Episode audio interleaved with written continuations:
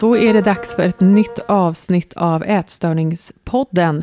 Podden med nya, viktiga och olika perspektiv på ätstörningar. Och jag heter då Leone Milton och eh, jag gör den här podden ihop med Anna En. Och idag så ska vi få en jätteintressant gäst, nämligen Kajan Andersson. Känd eh, journalist, författare och kroppsaktivist. Hon har skrivit en bok som heter Livsviktigt, en handbok i kroppspositivt föräldraskap. Och med Kajan ska vi alltså prata om hur kroppsaktivism kan vara en väg till tillfrisknande.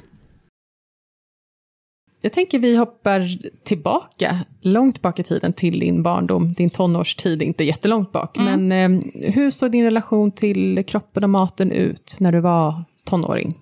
Eh, superinfekterad var den ju.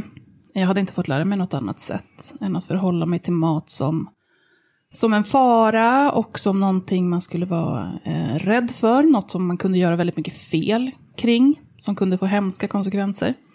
Så att maten var liksom direkt kopplad till mitt mående med kroppen och därmed hela mitt mående med mig själv. För jag visste också att det var väldigt viktigt med hur man, hur man var i kroppen. Eh, så hela min självbild var egentligen upphängd på det. Och blev ju det då också via, direkt via maten. Så att jag, var, jag var väl rädd för ätande helt enkelt. Och det gjorde ju också att jag fick en besatthet av det. Um, som jag tror är supervanligt för många. Att någonting man tycker är väldigt, väldigt läskigt. Som man får höra kan bli oerhört fel. Uh, och att det finns ett stort stigma kring det gör ju att man tänker på det precis hela tiden. Så en, en um, vad ska jag säga, hatkärlek är ju inte rätt heller, för det var, kärlek var det ju inte, men det var en besatthet. Mm. Hur men, tidigt eh, kom den blicken på kroppen som någonting, alltså maten som någonting farligt? Och... Just det. Alltså egentligen så tidigt som jag kan komma ihåg, eller jag har väl såna här minnesbilder av att jag till exempel springer med min kropp eh, i någon overall i snö och liksom pulsar. Och att det enda jag tänker på är att jag ska hinna fram så fort som möjligt eller att jag stupar när jag blir trött. Att det inte finns någonting annat. Men då är jag så himla, himla liten, så liksom alla minnesbilder efter det handlar om förbränning eller eh, om jag har varit dålig som ätit något eller jämförelse med andra, hur andra ser ut eller om jag uppfattas som klumpig eller ja, allt sånt. Så att, så att egentligen hela, hela mitt liv skulle jag vilja säga.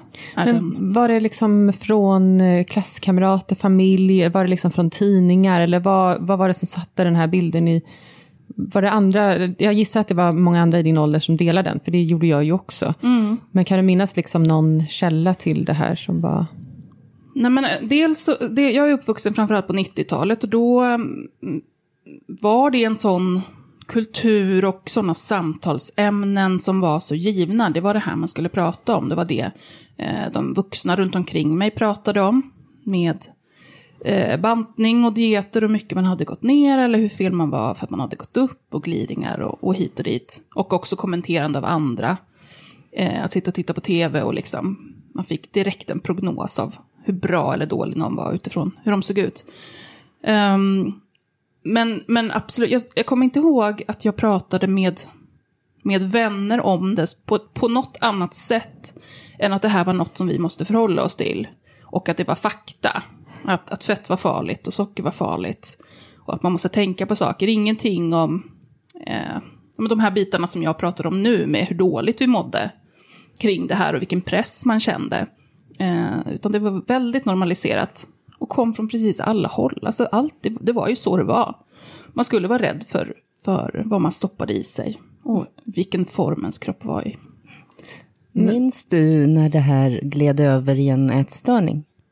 Absolut. Eh, eller så här, jag kan ju säga så här i efterhand, att mitt, eh, mitt bantande såklart också var del av en ätstörning. Eh, där jag gick ner väldiga alltså väldiga mängder i vikt eh, på väldigt kort tid och åt väldigt, väldigt lite och väldigt kontrollerat. Eh, och också liksom rörde, tränade för mycket och för att förbränna och sådär. Eh, men det tyckte jag ju inte då var, var något sjukligt med, utan det uppmuntrades ju. Det var ju hälsosamt och friskt och så.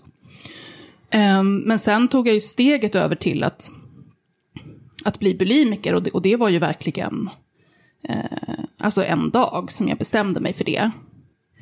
Jag, jag tror att jag kanske hade varit i någon diskussion med någon, jag var ju ungdom då, i en diskussion med någon om om det var bättre att vara ätstörd och smal än tjock då. Och där man då kom fram till att det var ju bättre att vara ätstörd och smal. Så att jag tänkte över det ganska noga och analytiskt och funderade, liksom vägde det så eh, i mitt huvud och kom fram till att jo, men det, det är väl så det är då. Och så, eh, jag kommer, jag kommer liksom precis ihåg, jag satt hemma i vårt vardagsrum och så hade, hade vi ätit godis. Och så skulle jag gå in på toaletten och kräkas. Och var liksom så här, hur, hur är det man gör det här nu då? Och så hade jag väl sett några filmer eller någonting där det figurerade. Och stoppade fingrarna i halsen och kräktes. Och så var jag bulimiker. Liksom. Hände någonting i dig när du gjorde det? Att det liksom triggade igång någonting? Du kände, kände du på en gång att yes, det här är liksom lösningen? Eller? Alltså jag tyckte att det var ganska obehagligt såklart. Um, men jag kände mig väldigt duktig. Som tog, tog det här obehagliga. Som tog den smällen. Liksom för att Eh, men och så hade det varit hela tiden. Allt obehagligt som man har gjort. Alltså att vara ute och springa flera timmar, eh, fem på morgonen, är inte en trevlig sak liksom, när man tvingar sig till. Eh, men nästan ju obehagligare det är, desto duktigare är man. Eh, desto mer beröm kan man ge sig själv. För att man verkligen visar och manifesterar för sig själv hur illa man tycker om sig själv och hur mycket man är villig att göra för att förändra det. Så att det här var någonting som var väldigt, väldigt obehagligt var, var också eh, något som blev en stor belöning. Hur länge var du i den perioden? Då? Alltså, alltså jag har ju, mitt, eh, mitt minne är ju väldigt påverkat. Jag har flera år som är liksom borta. Eh, för att jag har mått väldigt dåligt, så att det, min hjärna har liksom rensat bort det där. Men jag vet ju att min, att min ätstörning höll i sig väldigt, väldigt länge. Eh, att jag fick börja med att öva in den. Um, öva in? Öva in med att jag skulle kräkas upp allt jag åt helt enkelt. Och då, när det började sätta sig, då kom ju också hetsätandet med det. Det behövde jag inte öva in. Därför att kroppen fungerar så. Den gick, den gick så eh, på sparlåga. Och min besatthet till mat blev större och större. Och då föll det sig naturligt. Och sen när man väl är inne i den karusellen så rullar den på ganska bra av sig självt. Eh, så sen... Sen höll det i sig, ja men tills jag kraschade ganska hårt. Jag tror att det var sommaren efter jag tog studenten. Så hela gymnasiet pågick? Absolut. Mm. Um, och, men jag, som sagt, jag, jag, jag, visste ju såklart att jag hade gått in i nätstörning, men jag tänkte inte på något sätt att det var att jag var sjuk, utan det var ju ett medvetet beslut av mig. Uh, och då i mitt huvud också ett hälsosamt beslut, för att jag skulle bli bättre än det där som jag var innan. Och jag tror också att det gjorde att det blev väldigt svårt att säga, göra slut med ätstörningen sen. Var det någon, eh, någon i din omgivning som kunde se eh, vad du gjorde, eller någon som ville, liksom, märkte det och ville prata med dig om det? Eller liksom... Alltså jag hade ju min, eh, jag var ju ett tjockt barn, ett överviktigt barn, eh, väldigt länge. Och eh, hade mina bantningsperioder. Och jag tror att mellan ja, fyran, femman någonting fram till sjuan så gick jag ner otroligt mycket vikt. Och växte ju också förstås väldigt mycket under den perioden. Men eftersom att jag var tjock från början och blev då ja, normalviktig, eller smal, eh, så sågs det som någonting väldigt starkt och, och, positivt. Och vuxna kunde liksom fråga mig om, om bantningstips och ja, råd. Det har jag också fått, ja. Mm. Jag var ju väldigt, väldigt bra på det där. Mm. Um, så, så, att sen när min kropp inte ville, jag tror att jag gick ner 27 kilo eller någonting under den perioden som ett barn då liksom. Mm. Eh, så när min kropp sen fattade vad jag höll på med och började liksom slå till spärren att det här, det spelar ingen roll hur lite jag åt, eh, ingenting hände. Då fick jag ju den här paniken liksom. Um, och med ätstörning så kunde jag fortsätta, kanske inte alltid gå ner i vikt, men bibehålla en låg, en låg kroppsvikt. Uh, så att för omgivningen så tror jag att det var ju bara en fortsättning på mitt, mitt den här, min, min den här sunda resan med mm. att bli smal. Um, att jag vägde mig hela tiden, förde matdagbok. Um, sen så, jag pratade ju inte högt om att jag gick och kräktes liksom. Och det var inte något... Um, så jag tror inte att de flesta hade koll på Jag tror att det var i det skedet när man hade börjat prata om anorexi ganska öppet och fick de här liksom, ska jag säga, skräckbilderna på väldigt, väldigt eh, utmärglade unga tjejer. Liksom. Mm. Och det var bilden av en ätstörning. Men jag som hade varit ett tjockt barn och som nu var normalviktig passade ju liksom inte in i det där. Utan jag bantade ju bara. Så att det var ingen som reagerade då, utan det... Eh, tvärtom så fick jag nästan mest, mest beröm. Sen är det klart att när min familj började upptäcka, alltså med en ätstörning som sitter så djupt och tar upp så mycket av ens liv, så påverkas man ju på massor med andra sätt. Med panikångest, eh, apati, eh, svår depression liksom. Och det här snappade ju min omgivning upp såklart. Jag klarade inte av att gå i skolan riktigt och var borta ganska mycket. Och missade grejer och sådär och fick mycket av den här, framförallt panikångesten, för den är svår att göra osynlig liksom. Um, och sen så när min, när min familj fick veta då att jag, att jag kräktes och det kom fram, då blev det väldigt tydligt att det var kräkningen som var ett problem. Och det var, det var den vi skulle få, få stopp på. Um, hade du velat att, hur, hur hade man kunnat hantera det annorlunda? För precis som du säger, så på den tiden, nu låter det som det var länge sedan, men mycket har ju ändå hänt. Men hur, han, ja precis, för jag har ju lite samma erfarenhet som du, mm. och där, man förstod ju inte riktigt. Och, Vad det handlar om? Nej, och det förstår man inte själv heller riktigt. Och, ja. Nej, precis, och det är, det är svårt så här i efterhand att säga att som min familj, vad, vad de skulle ha gjort annorlunda. För de agerade utefter den kunskap som de hade och det fanns inte bättre då. Um, så att, och jag menar, jag fick ju... De, jag fick ju hjälp sen. Jag fick gå till BUP och prata om att jag kräktes upp maten och att det skulle jag sluta med.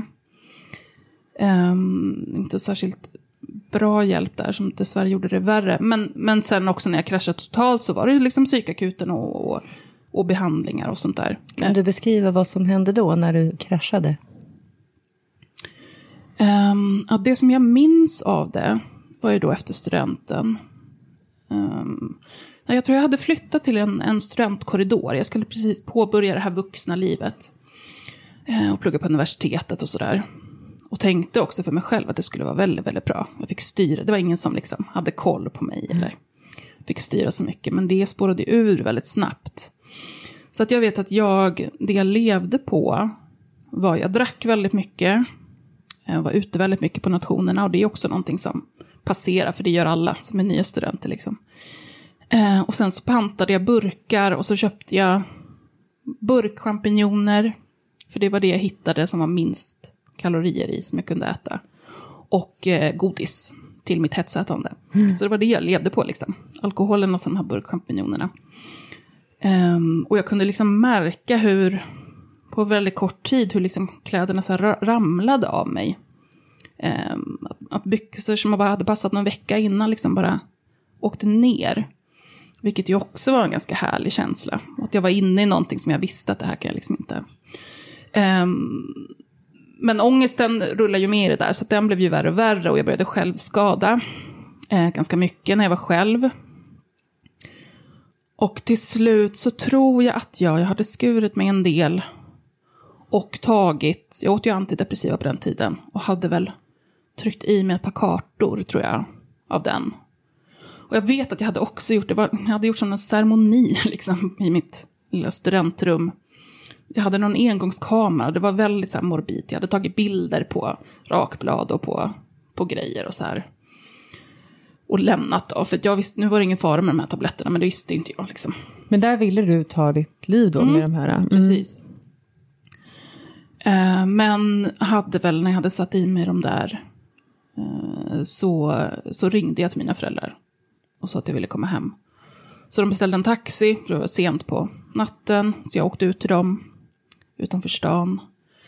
Uh, och de började titta liksom, hur mycket jag hade skadat mig och det var ingen fara, det gick att liksom lappa ihop hemma vid och sådär. Då började ringa och kolla hur det var med de här tabletterna och nej men det skulle nog inte vara någon fara, jag skulle få vila ett tag och sånt. Och sen blev jag kvar där hemma och alltså det jag minns från den perioden är att jag ligger på soffan och är liksom okontaktbar. Jag stänger av liksom, det är för mycket som gör ont. Det är för mycket jag ska liksom ta beslut om, som det här med äta och räknandet och allt det här. Så att jag ligger helt apatisk i flera dygn och liksom stirrar upp eh, i taket och kan inte säga något och kan liksom inte göra någonting. Och då kör de mig till, till psykakuten. Och jag får liksom insatser från den vägen. Och får börja på en, en behandling ganska så snabbt som faktiskt, tack och lov, hjälpte väldigt, väldigt Mm. bra. Vad var det för någon behandling? Eh, DBT, som är en, ska vi säga, en falang till KBT-terapi, men som var det första mötet med, med psykvården där man inte satt och pratade om mina kräkningar eller om mat, utan att vi satt och pratade om eh, att stå ut när det är som jobbigast, eh, att acceptera saker och ting. Väldigt mycket av det som jag jobbar med nu kring acceptans och så kommer verkligen från det. Um, och där, där allt det här med maten och, och sånt, att vi, vi satt inte och pratade om det någonting alls, utan jag fick, jag fick utrymme och fokusera på det här som, som jag kände var mitt problem. Mm. Det som, som rev sönder mig liksom. Och att det var någon som, som hade tydliga redskap för det. Jag fick med mig övningar hem. Som så här, det kunde bara vara ett papper med en, en fyrkant på. Om hur jag skulle andas. När det var som, när jag var värst liksom. Och det där jäkla pappret hade jag med mig. Och det hjälpte. Jag, gick, jag vet att jag gick full hem någon dag, eller någon natt. Gick genom kyrkogården så här. Vilket jag ofta gjorde. Eh, och jag kunde dra upp den där lappen. Och så kunde jag hålla den och så kunde jag andas mig hem. Och sen kunde jag sova och sen så gick det bättre. Så att det var ju fantastiskt tur liksom. Men när du kände då att den här äh, terapin funkade, var det då också du började känna liksom någon slags optimism inför framtiden? Att okej, den här terapin funkar, det här, det här kan bli bättre. Var det då liksom du påbörjade någon slags resa mot att bli frisk? Eller hur, och hur, hur lång resa var det? Jag vet faktiskt inte om jag tänkte så pass långt då. Jag, var, jag hade gett upp så himla mycket. Eh, så när jag fick den hjälpen att, att det bara inte var så himla hemskt och mörkt. Så var jag väldigt nöjd med att det, att det kunde vara så bara en dag. Men sen så tror jag att jag, att jag allt eftersom jag kunde börja praktisera det där mer och att det kunde börja lätta mer och mer så kunde jag i små steg börja se någonting annat. Um, sen, sen har ju det här liksom inte varit, det var inte så att jag slöt fred med min kropp eller så på något sätt, utan den här perioden var jag ju fortfarande smal då, för att jag hade mått så väldigt, väldigt dåligt. Så den kampen just med kroppen behövde jag ta igen och igen flera gånger eh, senare. Eh, speciellt efter när man börjar bli lite friskare från det där värsta psykiska måendet eh, och kroppen då gärna vill lägga på sig lite. Ja, hur var det för dig då? Alltså, för det är ju liksom allt vad man har kämpat emot då när man var sjuk. Precis. Nej men alltså som jag kommer ihåg det så hade jag en ganska bra, jag, jag träffade eh, en kille och blev tillsammans med honom då. Eh, som var väldigt omhändertagande. Eh, jag började plugga till slut och jag flyttade ihop med honom. Och eh, det, det blev ett sånt skifte från livet jag hade levt innan. Så det blev mycket lättare att hoppa på någonting helt nytt. Att vara i en relation, bo på ett annat ställe, jag var inte själv hemma. Jag hade de här rutinerna, jag gick och pluggade liksom, och jag läste konst, och det var liksom något att fokusera på. Och eh, jag fick nya vänner, jag fick ett nytt sammanhang liksom. Ehm, som, som jag mådde väldigt bra i. Och då blev jag stor. Ehm, betydligt större, men jag kan inte komma ihåg att det var ett jätteproblem då. Utan då var jag fortfarande inne i det här att det var, att jag mådde så pass mycket bättre liksom.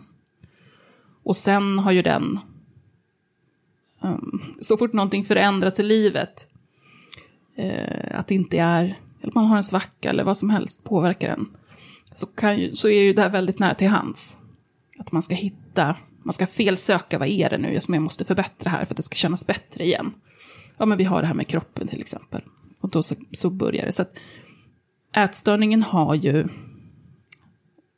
jag, jag har ju inte blivit fri från den.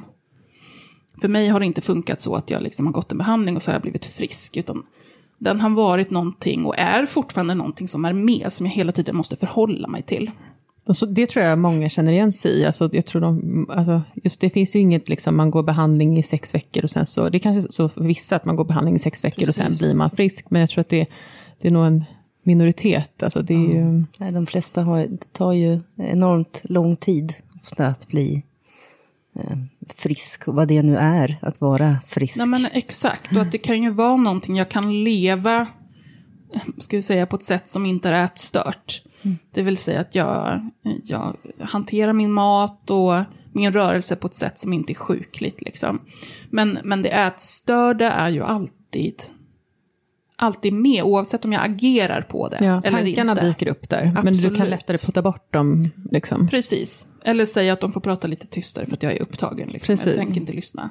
För sen blev du ju gravid eh, 2012. Ja, hon kom eller han kom 12, ja. ja. Mm, min första. Hur var det då för dig, alltså med tanke på din ätstörda bakgrund och sådär? Var det någonting du reflekterade över kunde bli ett problem? Eller kände du att det var ett problem? Eller var det till och med något positivt? Eller hur var det? Alltså jag hade ju, tror jag som väldigt många första gångare, eh, en väldigt romantiserad bild av, av graviditeten. Och jag, tänk, jag vet att jag tänkte mycket innan kring det här med, med mat och ätande. Och att jag verkligen såg fram emot det. För att graviditeten skulle innebära som ett frikort för mig. Att nu jag skulle få de här cravingsen och jag skulle vara så ett med min kropp och den skulle liksom växa och jag skulle bara kunna få sitta och äta precis vad jag vill för det där skulle sköta sig självt ändå. Eh, så att jag tyckte att det skulle bli jätte, jätteskönt. Mm. För var befann du dig då i din, på din ätstörningsresa när det här hände, när du blev gravid? Precis.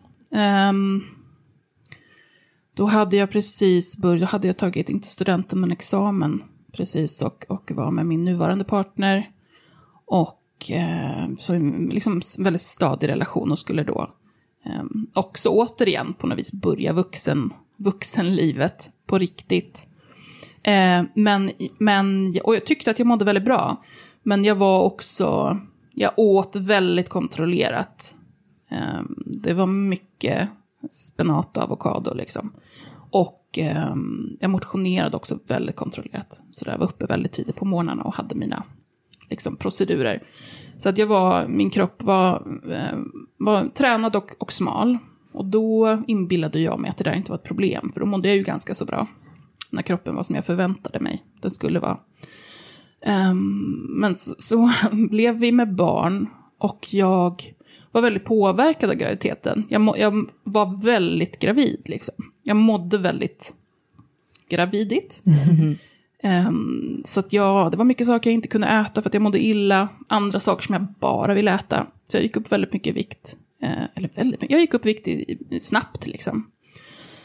Så att på, och tänkte väl inte heller, tror jag, så himla mycket på det. Utan jag tänkte att det här hör ju till. Så här är det ju. Man får ju nu när man är med barn. Liksom. Ja, det, det, tror jag är många som vi har pratat med som är gravida och ätstörda och sådär och känner det lite som en, ja, men som du säger, semester från alla krav i samhället. Liksom, att, man hoppas det i alla fall. Ja, man ja, hoppas det. Att, precis. Nu får man äntligen njuta utan den här skammen och ångesten efter. Liksom. Mm. Ja, för det är ju hela tiden den här tanken på vad, vad är duktigast när jag gör. Liksom. Och när man är gravid så ska man ju på något vis allting ska ju handla om att man ger upp sin kropp till det här barnet och det ska allt det bästa för barnet. Liksom.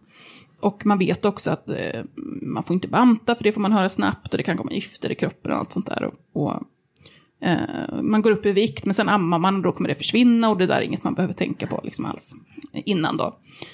Um, så jag tyckte nog inte att det var någon stor... Jag köpte gravidbyxor väldigt tidigt liksom och tyckte att fasiken vad skönt det här är och mådde väldigt bra. Kände mig supergravid när vi gick på inskrivningssamtal. Eh, och jag tror nästan så här i efterhand att det var det där jäkla inskrivningssamtalet som, som började fucka upp med mitt huvud ordentligt. För att det blev en sån, en sån krock. Vi kom, det var inte en bra barnmorska liksom. Och hon hade...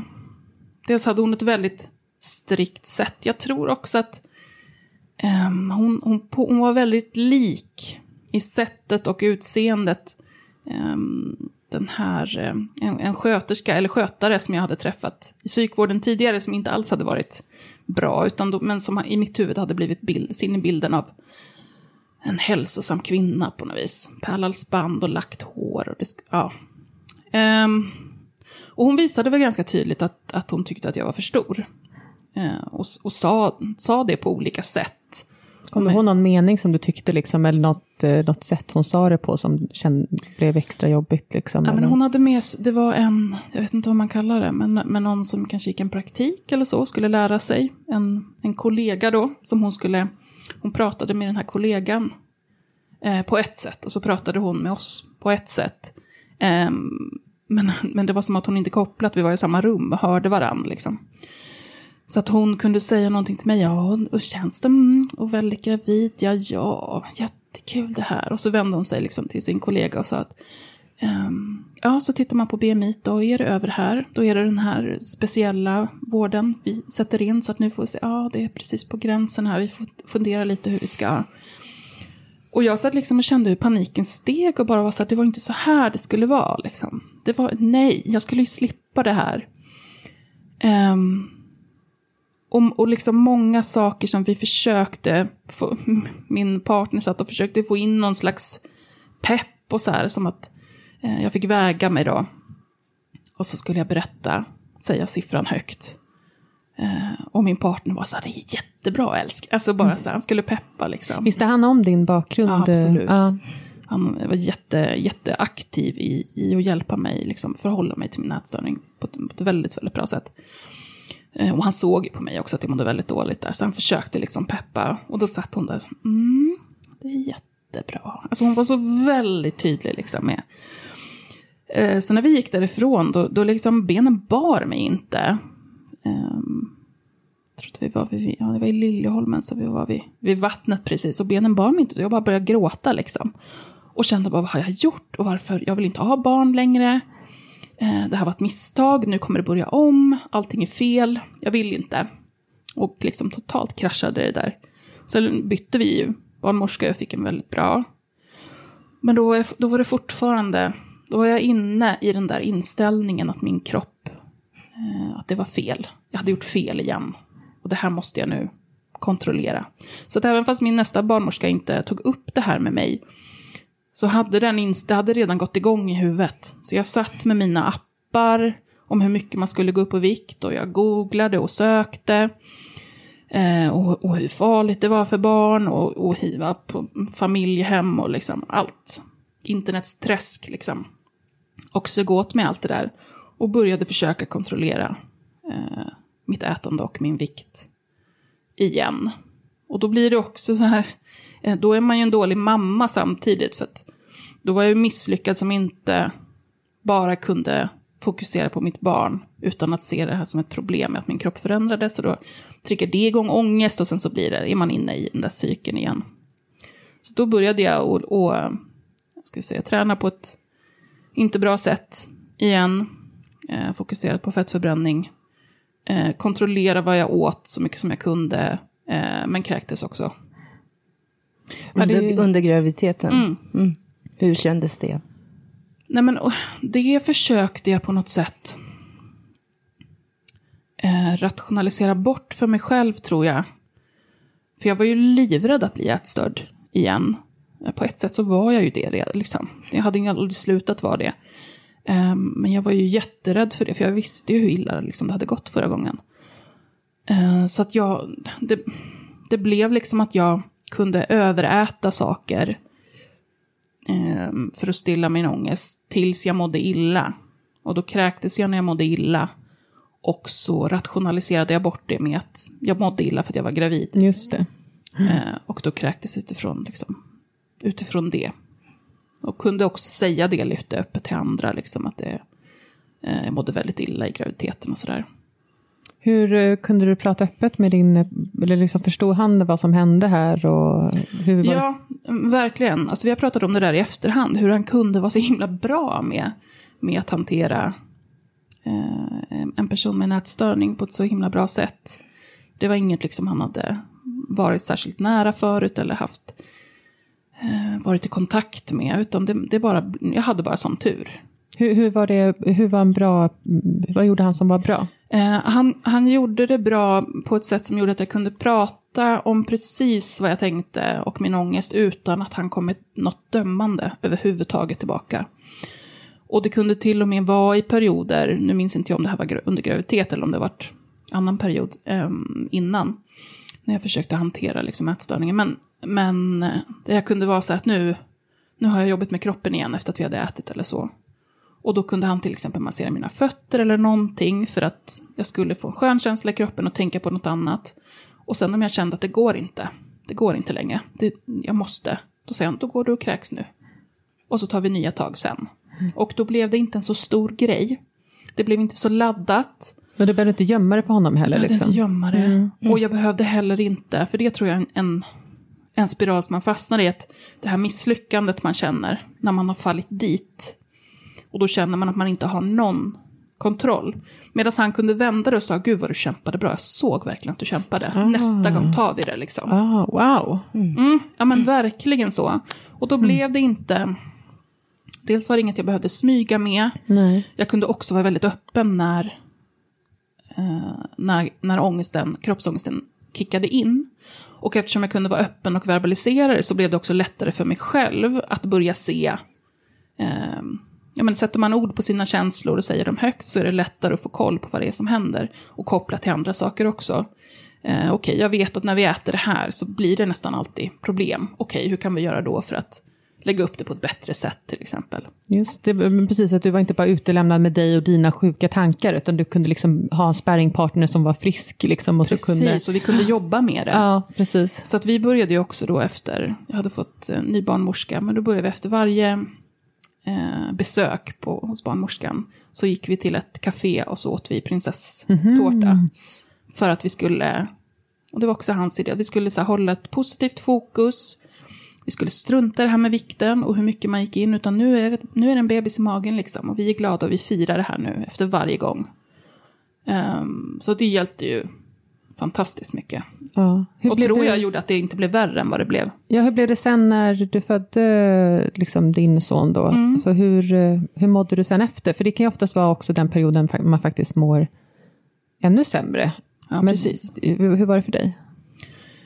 Ehm, jag vet ju att när jag precis hade tryckt ut honom ehm, så var det första jag tänkte på hur mycket, som han, hur mycket jag hade gått ner i vikt. Ja. Hur mycket han hade vägt liksom.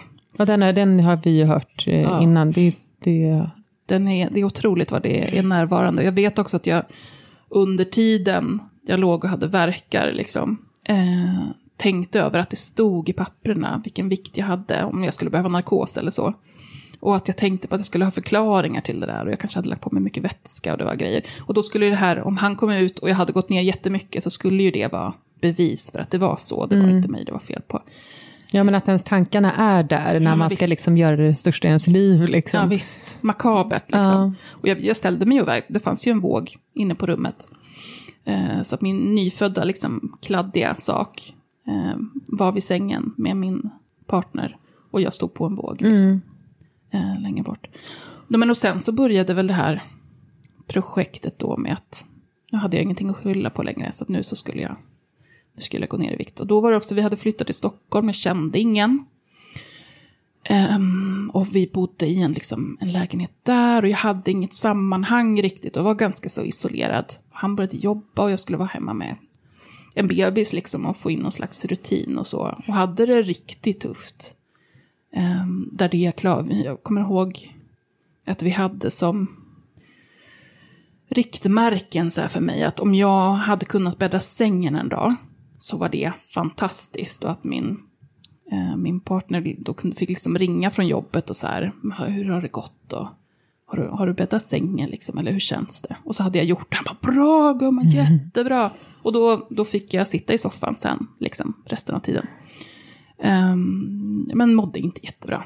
Och som man gör tror jag också, så himla himla vanligt som vi inte pratar så mycket om, är att man får sina um, dippar efter en. Efter att en Ja, det är ju bara ut. jobbigt och för vem som helst. Liksom. Ja, gud ja. Och sen hela det här med att man ska ehm, ja, men förhålla sig till kroppen. Det, det blir så maxat allting. Alltså under graviditeten är det så mycket, det är så många som ska ta på den och mäta den och titta och liksom känna, prata om den. Och det, det, liksom, man får inte ha den i fred. Och, sen så, och det händer saker med den precis hela tiden. Och sen kommer, kommer ut ett barn som man liksom ska ha hand om och man ska vara så glad liksom och lycklig. Eh, och så är magen kvar och sen börjar brösten bete sig på ett sätt. Och liksom, eh, det är så mycket att, att ta in. Så att det var väldigt svårt att, eh, att flyta med.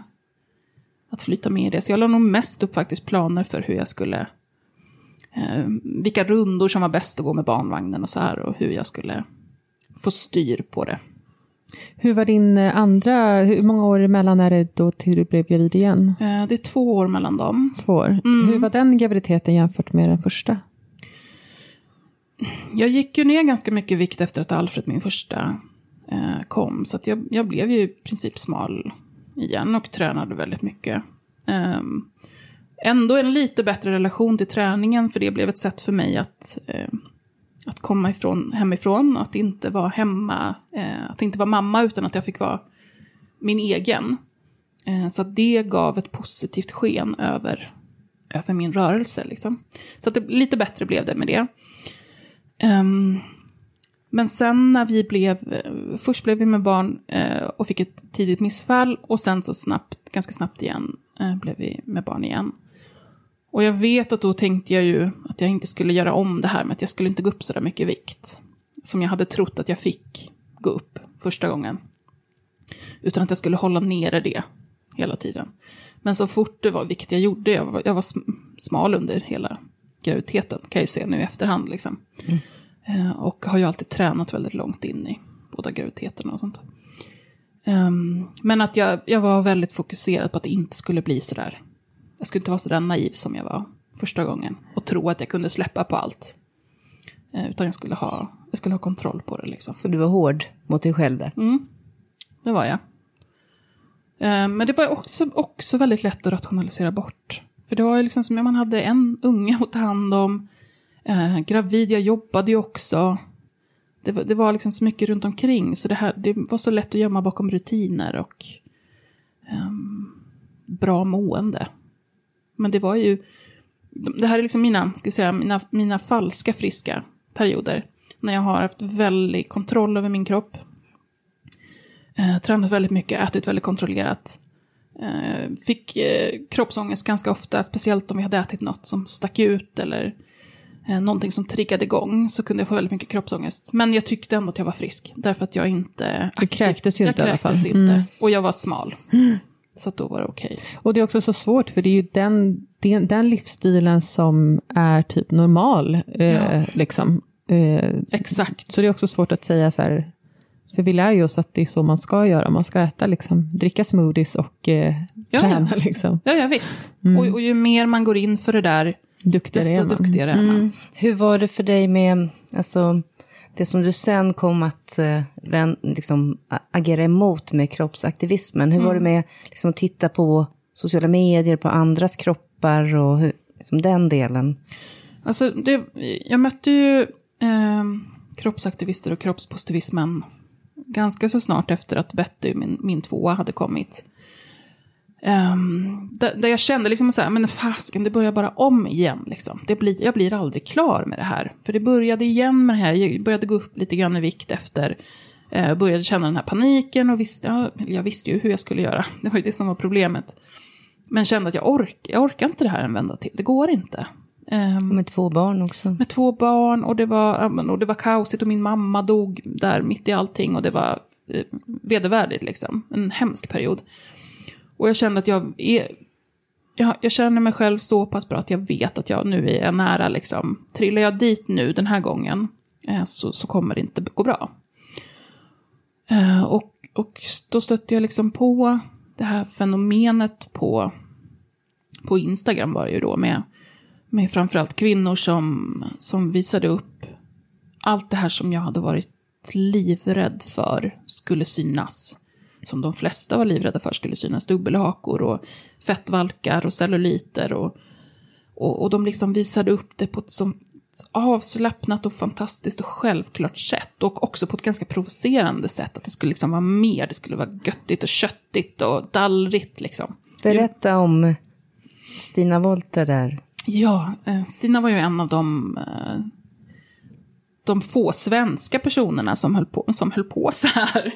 Eh, Jag vet faktiskt inte om hon, hade, om hon hade grepp på rörelsen då. Det var så pass tidigt. Jag tror inte att kroppspositivismen hade kommit in i Sverige eh, så jättemycket. Um, men hon, hon har ju sin konstnärsblick på kroppen och ehm, Och sin syster också som dog i Precis, anorexi. Mm. precis. Eh, och jag vet att jag genom jobbet som, som kulturjournalist ehm, och i samma stad som Stina hade ju liksom koll på henne såklart och skulle kolla upp henne för något, för något jobb eller någon intervju eller något. Och hittade hennes Instagramkonto där hon, där hon står, gjorde sådana jävla, så här, balla videoklipp. Ett där hon, där hon står i och har slagit på kameran i slow motion och liksom fladdrar med sitt gäddhäng. Hårt som fan. Samtidigt som hon liksom uh, gör något lejonmorr liksom rakt in. Och jag bara satt och tittade på det där om och om och om igen. Vad jag, hände i dig när du såg det? Nej men jag, jag, alltså det var ju, hela min värld vändes ju upp och ner. Jag förstod ju inte att man, får, kan man få, får man göra så? Kan man få, men gud, liksom. Och jag, jag, vet, och jag tittade på det, jag tyckte det var så jättekonstigt, men så otroligt skönt. Och så befriande. Och började liksom där. Jag vet att jag satt och jag visade min partner och jag satt och kollade och kollade. Eh, och det var liksom i samma veva när jag började upptäcka eh, internationella kroppsaktivister som, som, mer, som redan hade liksom utvecklade analyser och, eh, och fettaktivismrörelsen och, och, och eh, tydliga liksom krav på vad samhället måste göra bättre. Eh, och började följa fler och fler och märkte så här, eh, jag, jag är ju konstvetare också så i, i grunden och vet eh, jag vet mycket om hur bilder påverkar oss, att det är väldigt kraftfullt, men jag märkte det så otroligt snabbt att att ha de här personerna, de här kropparna i mitt flöde dagligen väldigt, väldigt fort gjorde någonting med hur jag såg på mig själv och min egen spegelbild, eh, hur jag satt ner, hur jag förde mig, eh, hur jag tittade på mina egna bilder. Och tänkte liksom aktivt att det här kanske, det här kanske är rätt, rätt sätt för mig. Verkligen bara som en, en terapiform för att jag inte skulle bli dålig. Utan att jag kanske skulle kunna hitta en bättre väg som mm. hade varit okänd tidigare. Och liksom började som följare och följa så mycket som jag kunde med det där. Tog du bort, vad hade du haft om man tänker liksom ditt internet eller ditt sociala medieflöde innan versus då när du började följa Stina och andra? Hur, hur såg det ut? Följde du liksom när du var sjuk, följde du liksom bara sån här fitness-inspo eller var det liksom ingenting du ägnade så mycket tid åt överhuvudtaget? Eller hur skiftade då ditt flöde? Liksom? Det här var så pass länge sedan i sociala medievärlden. Mått mätt. Nej, men det här var ju Facebook-eran. Liksom. Ah, ja. mm. eh, så, så det var ju Facebook man använde mest. Och sen så eh, kom jag in på på Instagram för att man kunde jobba mer med bilder och det var de här filtren och man kunde, det var så liksom lägga upp bilder på mat typ. Så att jag, jag hade ju framförallt personer som jag kände bara. Just det. Vänner och kompisar. Så det, det, ser ju helt annorlunda ut jämfört med personer idag som, eh, som kommer in på Ja, för idag medier. kan jag tänka mig att om man är sjuk idag så är det lätt att följa typ konton där det är väldigt så kroppsfixerat och sen så börjar man kanske leta sig efter något annat. Alltså det går ju verkligen att vara riktigt sjuk i sociala medier och oh, utveckla ja. den sidan. Och sen går det också att utveckla den andra sidan. Du kan ju verkligen, det finns ju allt Nej, men precis, och jag behövde ju inte göra det där steget med att rensa bort. Nej. Och byta inriktning. Ehm, men, men som är super, superviktigt att prata med människor om idag. Att man måste se över sina flöden och vad det är man aktivt har letat upp. För att um, det här aktiva letandet kan mycket väl vara en, en del av det, det ätstörda eller Gud, ja. det dåliga måendet som, som liksom triggar igång saker. Mm. Alltså på samma sätt som man fa kan fastna på sådana här sidor som man tycker är ganska obehagligt. Jag har en grej mot så här, um, djur som har konstiga tänder. Typ. Jag tycker Jaha. att det är superobehagligt. Jaha, vad konstig grej. Jättekonstig grej. Och så här, tänder som växer på konstiga ställen på kroppen och sånt. Och jag vet ju att jag mår jättedåligt av det, men jag, det är ju någonting som liksom kittlar. Som man kan Ja, men jag vet ju när jag eh, var, liksom började bli sjuk, då var jag inne på en sajt eh, som hette Stureplan.se. Ja. Kom du ihåg den ja. sajten? Ja.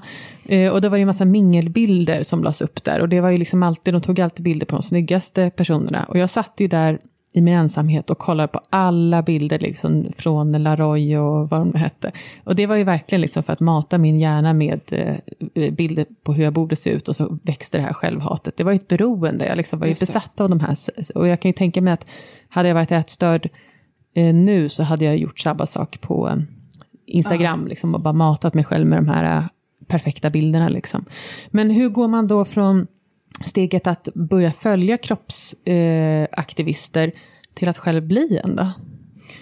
Ja, hur gör man det? Alltså, väldigt, väldigt långt in, även när jag har blivit kroppsaktivist, så, så har jag hela tiden haft fokuset på att det här är för mig och för att jag ska läka mig själv och jag ska kunna bli bättre äntligen. Um, så när jag började ta bilder på min egen kropp och lägga upp um, så hade jag, jag använde mig inte av hashtags och liksom sätt att försöka nå ut till andra så, utan det var en övning för mig själv helt och hållet. Um, som ju också är en del av, alltså kroppspositivismen har ju olika strategier som man kan jobba med själv.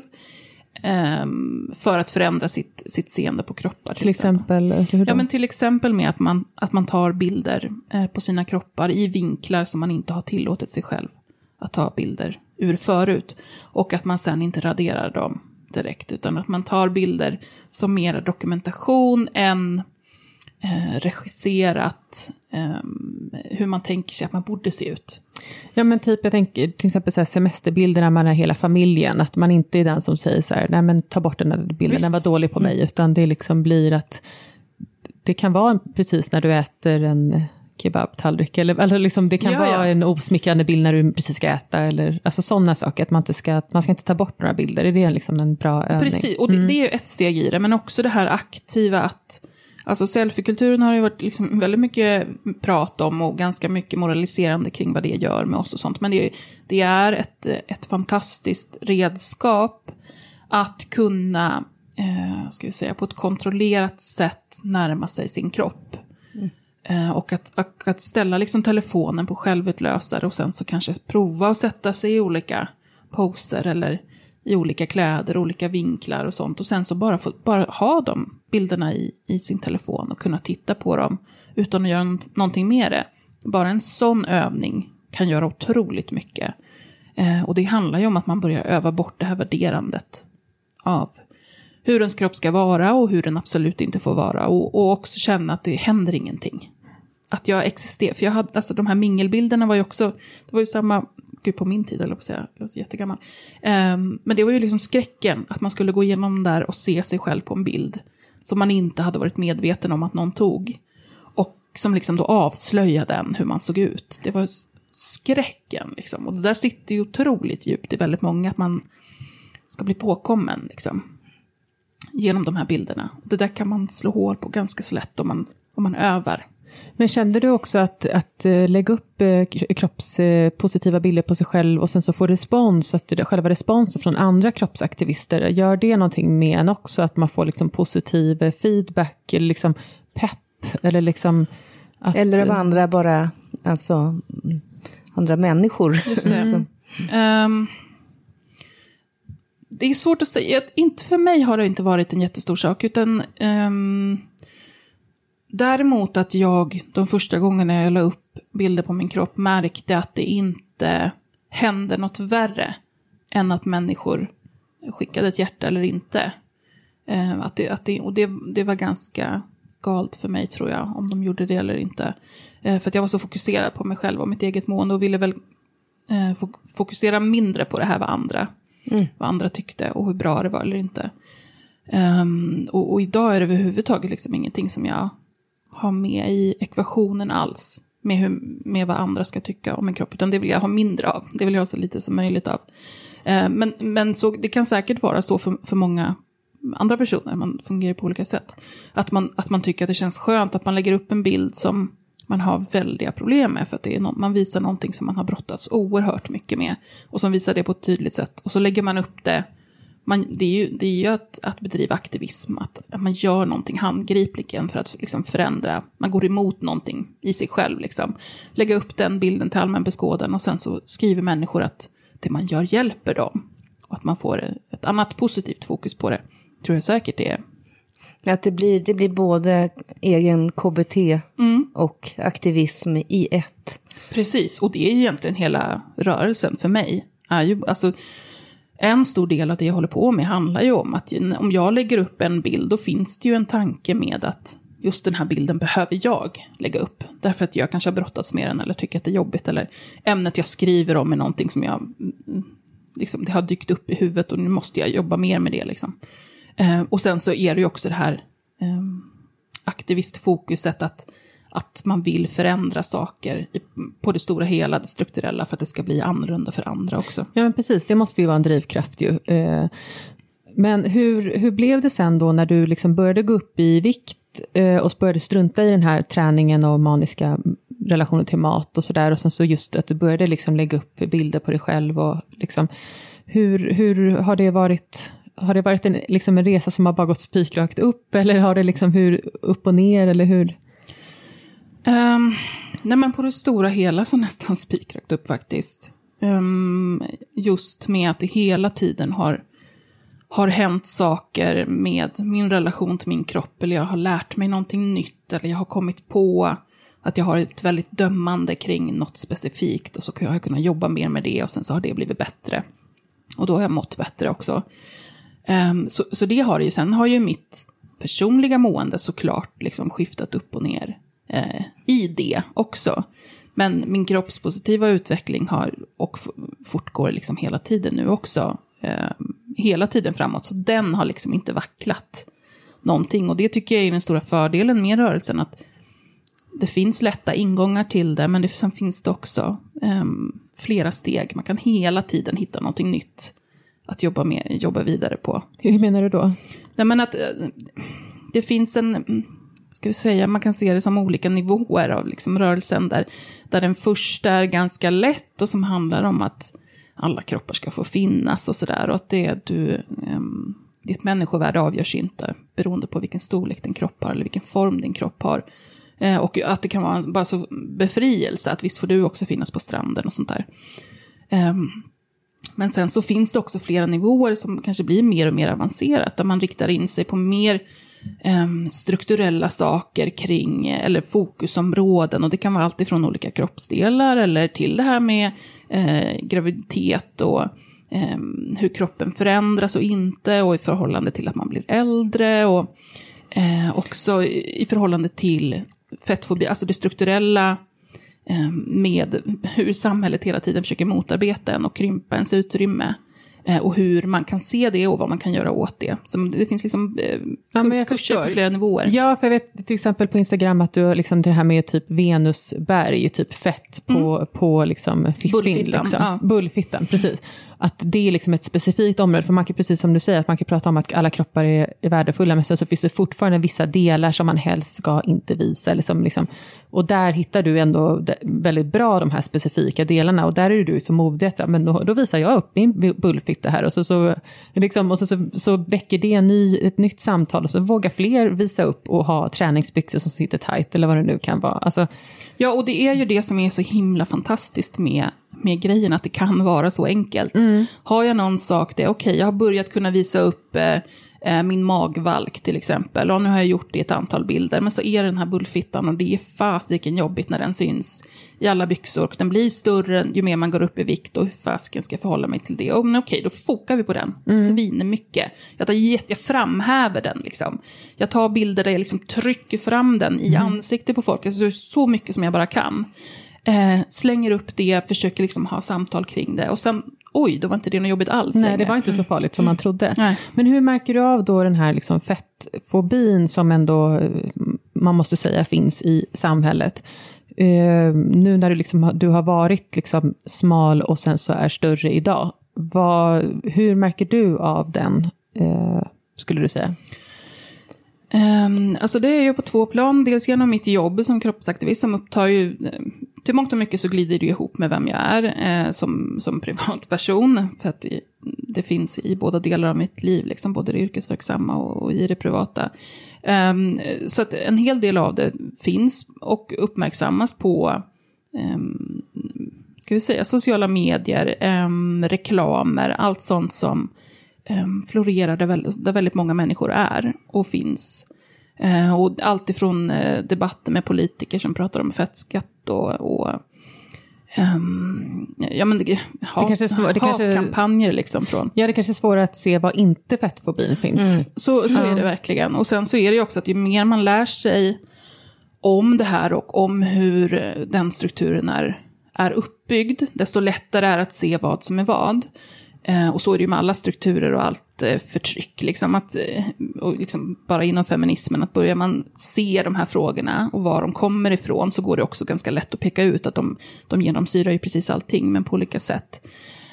Um, sen så är jag liksom personligen som privatperson inte befriad eh, på något sätt, men eftersom jag är så proaktiv med de här frågorna och eh, vad jag tycker om det, Ehm, så, så upplever jag på ett sätt att jag drabbas mindre än vad jag gjorde förut. Men det kan också vara att jag inte tar, tar det på samma sätt, utan nu kan jag mer nästan applådera. Eh, inte vet jag, hatkommentarer eller dåligt besök på vårdcentralen. Eh, därför att det, det ger mig ett tydligt exempel som jag kan jobba vidare med. Just och det, lyfta det blir för fler. business snarare. Liksom. Det blir content. Exakt.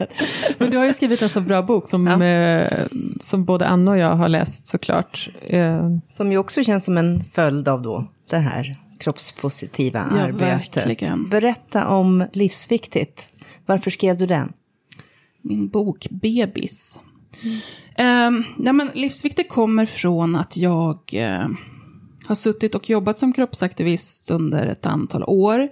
Och landade i någon bara väldig frustration över att det bara går runt och runt och runt. Och det, alltså ens inkorg um, på Instagram framförallt är ju ett, ett eh, arbete som aldrig tar slut.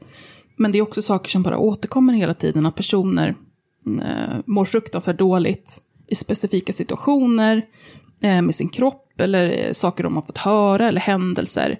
Och man ska försöka eh, ge råd och guidning och, och eh, stötta dem liksom, till att komma vidare. Um, och, och på något vis kunna få börja en ny del av sitt liv där de är befriade från, från den här stympade tillvaron. Um, Men, men, och, och det är ju fantastiskt att man kan hjälpa personer så, och man får ju så otroligt mycket fint liksom tillbaka, att det, att det verkligen blir en förändring. Men det kommer alltid en ny person med precis samma, eh, samma problem och samma situation och samma sätt att se på sin kropp. Så jag kände väl att, att samt, och det är ett jätteviktigt arbete som vi gör, men vi, vi blir också ganska utmattade Ja. av att göra det. Eh, så jag kände väl att vi behöver göra någonting annat också, samtidigt någonting, alltså det här är ett litet hjul vi rullar på, så behöver vi göra ett, ett större hjul med andra handen samtidigt. Och då handlar det ju om att fokusera på hur vi, hur vi får stopp på det här.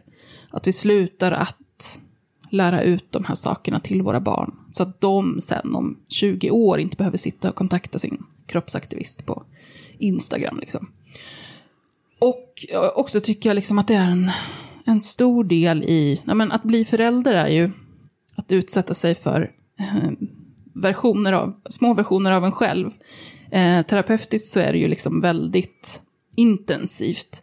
Det är ju väldigt mycket som kommer tillbaka och så vill man göra annorlunda, man vill göra bättre, men så märker man att fasiken, jag gör ju samma sak ändå som jag inte skulle och så. Um, och också lätt att halka tillbaka till, tycker jag i alla fall, få upp, eh, få upp minnen av hur det var för en själv och så. För att de är lika rent fysiskt. Um, men så, så en, det som jag ville göra var ju verkligen då dels en, en handbok för hur vi gör annorlunda. Så tydligt som möjligt, för det är alltid väldigt lätt att det blir fluffigt och filosofiskt. Eh, och så här, alla ska räknas. Och, ja, men absolut, men hur gör vi det då? Och hur, ehm, var hittar vi de här felen som blir ehm, en snöboll som bara rullar och slutar i något katastrofalt. Men också då liksom att det blir en resa för en själv.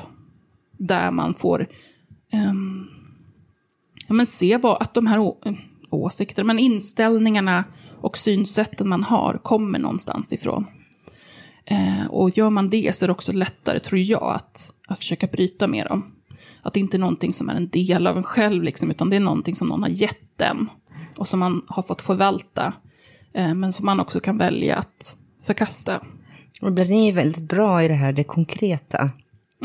Jag, tänker, jag, liksom, jag, jag minns nu det här, hur du beskriver hur du och din sambo slutar att eh, kommentera folk på tv. Ja, just det. Ja, men det är en jättebra, väldigt konkret grej. Som är så, ja men kanske bara, man tycker det är ganska oskyldigt. Precis. Alltså, jag, tror att, jag tror att jag är sån som person. Att jag, jag tycker om att vara väldigt... Eh, att koka ner saker så att det blir så tydligt som det bara går. Eh, jag, jag tycker också att det gör det tillgängligt för fler, för fler personer. Men jag tycker också att det är spännande att se hur långt man kan dra saker. Ehm, om vi pratar om problem som finns i samhället, okej, men konkreta och i min vardag, hur ser det ut då? Och vad skulle hända om jag gjorde så här? Ehm, och det här med att sluta kroppsrecensera eh, personer kan ju vara också, en, och det har ju varit på tapeten i debattklimatet ganska länge. Jag vet att det skrev krönikor för bra många år sedan om att när sommaren kommer så börjar män liksom eh, titta på sitt ögongodis och komma med visslingar och kommentarer och sånt. Men, men hur drar man det i förlängning? Så vad gör det här värderandet? Om, om vi kommer fram till att värderandet av kroppar blir ett problem för oss. Vi kanske också kommer fram till att det inte ger oss särskilt mycket. Var börjar vi med att försöka ta bort det? Och, och vad händer om vi gör det? det är, eh, riskerna för att något skulle gå fel är inte särskilt stora, så då är det bara att testa. Så vi började ju att försöka, kom fram till, alltså just precis det här resonemanget som jag precis sa, att det här är nog någonting som inte är så himla bra för oss. Och det bidrar inte med någonting. Och för våra barn. Och för våra barn, precis. Mm. Um, och, började, och bestämde oss liksom uttalat för att nu ska vi sluta att, att recensera och komma med värderande kommentarer om andra människors utseende. Uh, och, och, och, precis när man säger det så bara, men det är väl inget problem. Eller vad, vadå, det är väl bara att inte göra det. Och sen märker man när man sitter och tittar, jag vet att vi satt och kollade på Allsång på Skansen. Och hur man liksom, och där var det nära. Hela tiden. Mm. Och, sen, och, så bestämde vi oss som ett steg i det här att, um, också då för att barnen var små, men så här, för att uh, vi får göra det, men då måste vi prata på engelska mm. när vi mm. gör det. Uh, och det låter superdumt. Alltså det går ju inte att översätta direkt och så måste man leta efter orden och så faller det ganska så platt direkt. Att varför skulle jag liksom ta sats och fylla eh, lungorna med luft för att liksom verbalisera att den där personen ser ut si och så. Mm. Jättedumt och pinsamt kändes det. Så då kom vi liksom ur den där, för vi hade väl suttit som de flesta och tyckt att vi var ganska roliga och dräpande liksom. Så kom man ur det där och sen till slut så bara var det bara liksom en fadd eftersmak. Att det här är jäkligt onajs. Det är ingenting som jag vill Nej, men det, det är det jag tycker, liksom, när man läser din bok där, så är det ju många tips som man, som man inser, så här, men gud, det här är ju, det är ju så här, det här är ju egentligen inte konstigt, det är bara att man är så enormt van vid att, att sitta och kommentera vad folk har på sig, eller om de har gått ner i vikt eller gått upp i vikt, eller vad det nu är för någonting. Så jag tror att många gör ju det helt eh, utan att tänka på det, och eh, skulle kanske aldrig säga sådana saker till sina egna barn, men de förstår inte kopplingen med att när de säger det till någon på tv så är det som att indirekt säga det till till sina barn. Mm. Nej, men precis, och det är ju så vi lär värderandet mm. vidare. Mm. Mm. och, och, det är ju precis så här strukturer liksom uppbyggda, att de är ju gömda i så otroligt många detaljer eh, som blir normaliserade för att vi gör dem om och om igen. Eh, och det är ju de som blir stommen, liksom, som håller upp ett helt förtryck eller eh, orättvisor eller vad det nu är. Så att är man och pillar på de där stommarna, de där som man inte tycker är en sån himla stor grej, så händer det saker. Först händer det någonting med en som person och sen så händer det med någon som en grupp och till slut tror jag händer det med ett helt samhälle, att det förändras grejer. Det är ju det som är så kul, att det är ju, alla saker jag tar upp i boken är i princip ganska lätta grejer.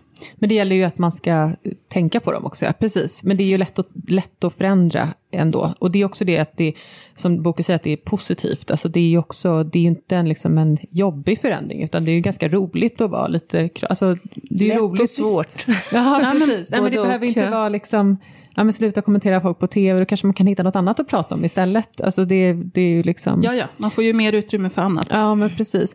Men uh, har du något råd till någon som är i sitt, ja men vi säger då till exempel när man är gravid och mår dåligt eh, i ätstörningar, och, eller något råd som du skulle vilja haft till dig själv då när du var i den perioden? Eh, eller något, den perioden, eller kanske yngre, eller men något som du tänker så här, men fan det här, det här hade jag behövt veta. Just det. Gud, egentligen precis hur mycket som helst. Um, jag tycker generellt att vi är ganska dåliga på att ha avslappnade och normaliserade samtal om vad som händer med, med kroppen när man är gravid. Ehm, för att det är någonting som ses som väldigt laddat och då får det här farliga rosa skimret runt sig som någonting lite magiskt. Och där, inom, inuti det där kan det hända grejer som inte är så himla bra för folk tror jag. Um, så, så, att ha, försöka prata om det så mycket som möjligt. Prata med andra personer som har varit um, gravida och prata om de här grejerna som man också, allt det där som man skäms över med att liksom, jag tycker att det här är pissjobbigt att min kropp förändras nu. Att lyfta de grejerna. Och nu är det ju så fantastiskt att det finns, um, att det finns personer som, som pratar om grejerna öppet, så det finns ju lättillgängligt. Eh, det finns kroppsaktivister, en av mina favoriter, eh, Greta Nicolina, eh, Matilda heter hon, är gravid nu och ska mhm. ha sin första bebbe precis när som helst. Eh, och är, är en tjock person som också har tagit väldigt mycket bilder på sig och sin mage och visar upp väldigt öppet att så här, de, här, de här magarna ser vi inte ofta. Eh, och har bett folk skicka in sina tjocka gravidmagar. Och att man får försöka vara proaktiv där och, och det, det man vet med sig att man tycker känns kämpigt eller motigt eller bara tungt. Att man redan innan går och börjar liksom försöka prata mer om det eller få, få exempel på andra som som har gått igenom just det. För att sticka hål lite på de här, tror jag, eh, farobilderna av, av eh, det värsta som man tänker sig ska kunna hända. Som oftast inte är så farligt. Tack så jättemycket Kajan för att du ville komma hit och prata i vår podd. Och vi rekommenderar din bok och tycker ju att man måste läsa den. Ja, och följa dig på Instagram. Ja, det gör man redan antar jag. ja, det förutsätter vi. Tack snälla ni, var jättemysigt. Tack. Tack.